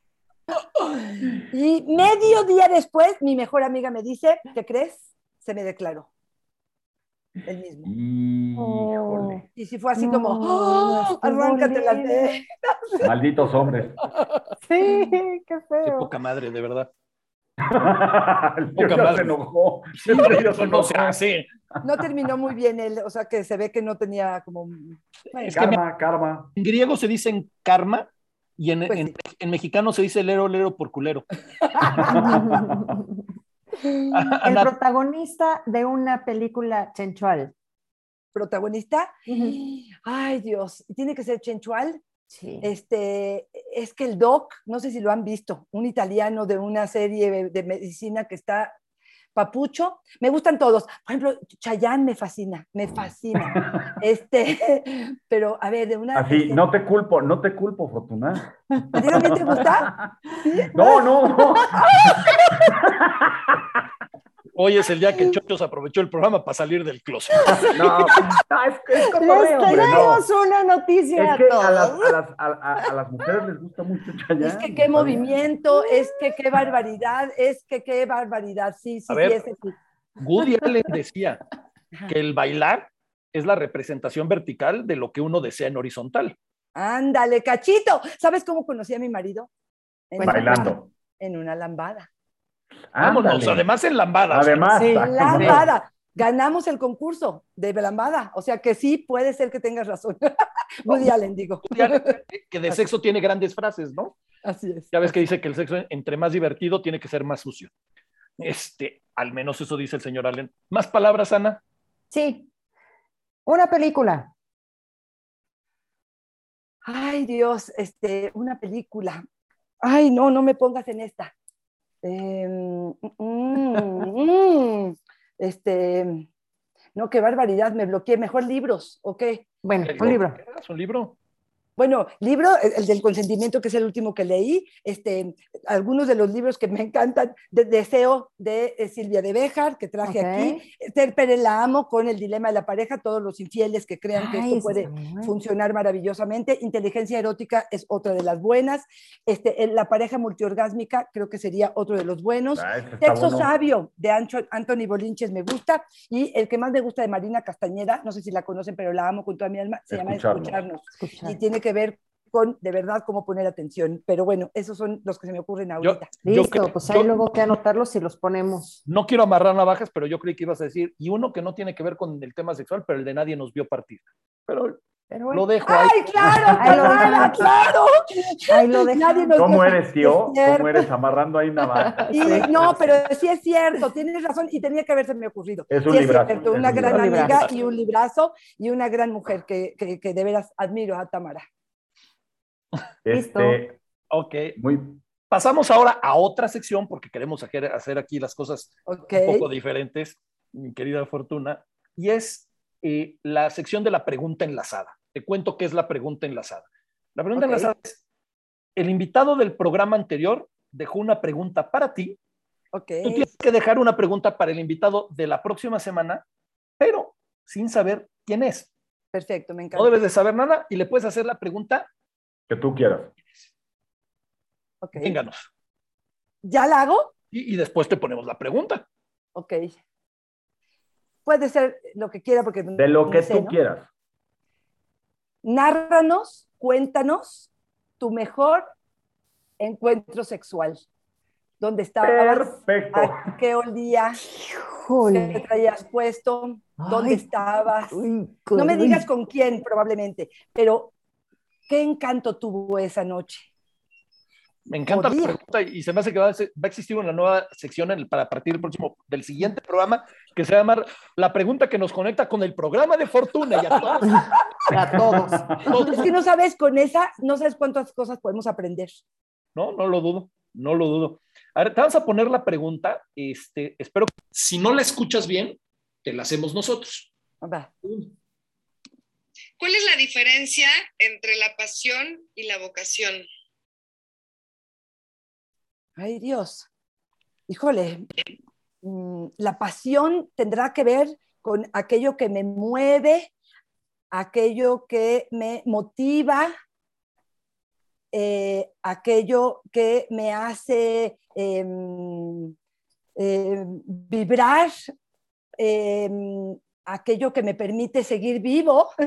Este, em, y la vocación fue la otra, ¿verdad? ¿Sí? Sí. Y la vocación creo que tiene más que ver con el servicio, para qué sirvo, eh, qué puedo aportar, una más con algo lujurioso, esto más con algo em, que camina, em, progresivo, eh, que avanza, que contribuye. Este, pues eso, eso creo, aunque es, es confuso porque yo te diría que mi pasión y mi vocación son casi las mismas, ¿no? Y es el, el enseñar, el aprender, el, el disfrutar, el, el- el servir eh, disfrutando, eh, muchas cosas que pudieran estar como muy relacionadas. Wow. Oye, eh, excelente respuesta, ¿eh? Porque cre- créeme que obviamente nosotros ya sabemos quiénes son los siguientes invitados y cuando hacen la pregunta es como de, Sí, o sea. María, déjame decir esto, este, María Filippini no sabía que venías tú, evidentemente. Ok. Y cuando habla, y cuando habla de pasión, para nosotros es, es bastante impactante el que, el, o sea, el que va- haga una pregunta a una sexóloga que hable de la pasión. O sea, estuvo. y Claro, claro, normalmente- claro. Y normalmente estas preguntas, por alguna razón, no sé si es cósmica, esotérica o la razón que tú quieras, están conectadas con el siguiente Sí. invitado. Fíjate. Sí, la- el, el ok. 99%. Y te puedo decir que la, bueno, la, la que hiciste tú está conectada con cualquier invitado. Bueno, sí. Sí. Pero en particular con la invitada de la próxima semana, creo que va a ser muy interesante escuchar su, su respuesta, ¿no? Incluso si quieres de una vez, Ana, para la gente que nos está viendo que sepa quién es, pues ya que estamos hablando de eso. La siguiente semana va a estar con nosotros otra vez Hilda Valadez y vamos a hablar de temas de pareja. O sea que se va a poner también bueno, interesante y vamos a seguir aprendiendo mucho. Oye, Fortuna, de verdad, para Estereotipos es un placer contar con invitadas como tú. El, el poder compartir temas de este tipo, de verdad, créeme que para nosotros es, es genial y, el- y sobre todo una persona de tu estatura, ¿no? O sea, estamos hablando de alguien que realmente sabe del tema, que lo sabes explicar, que evidentemente le apasiona y por eso queremos hacer eh, una tradición de estereotipos que obviamente no te, no te puedes escapar de ella y es entregarte el diploma eh, de estereotipos. Eh, ahorita es virtual porque obviamente pues, no te lo podemos dar físicamente, pero este, te lo vamos a hacer, te lo hago llegar ahorita por, por lo menos para que lo tengas en WhatsApp. Para la gente que nos está escuchando en el podcast, lo voy a leer. Dice, es un orgullo. Eh, te va a llegar, te va a llegar. Ahorita te lo vamos a mandar. Eh, ahorita te va a Pero llegar. con sus fotitos ustedes. Ah, perfecto, gracias. Dice, es un orgullo para nosotros nombrarte estereotipa honoraria por haber participado en el programa con el tema mitos del placer y del deseo y más, permitiéndonos tanto al público como a nosotros conocer más sobre tan apasionantes temas, ayudándonos además a crecer como seres humanos. siempre contarás con la amistad y el agradecimiento de Ana Luisa, el Chochos y el tío. Fortuna Dichi, estereotipo número uno, sin lugar a dudas. Muchas gracias, de verdad se los agradezco con todo mi corazón y bueno, pues encantada de haber estado con ustedes y bueno, encantada de una nueva invitación, por supuesto. Seguro yo te quiero Yo te quiero agradecer muchísimo tu tiempo, tu conocimiento, pero sobre todo tu...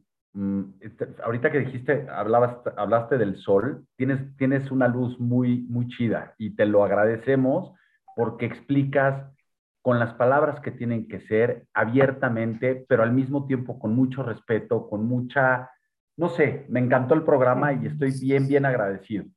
Muchas gracias, Fortuna. Muchas gracias, Fortuna. Ha sido un gusto tenerte con nosotros y conocerte y platicar y aprender. Muchísimas gracias. Oye, gracias yo quiero, a ustedes. Sí. quiero dar las gracias a la gente que nos ha estado mandando mensajes, entre ellos otra estereotipo honoraria, Raquel Misraji, que dice, Fortu, eres lo máximo.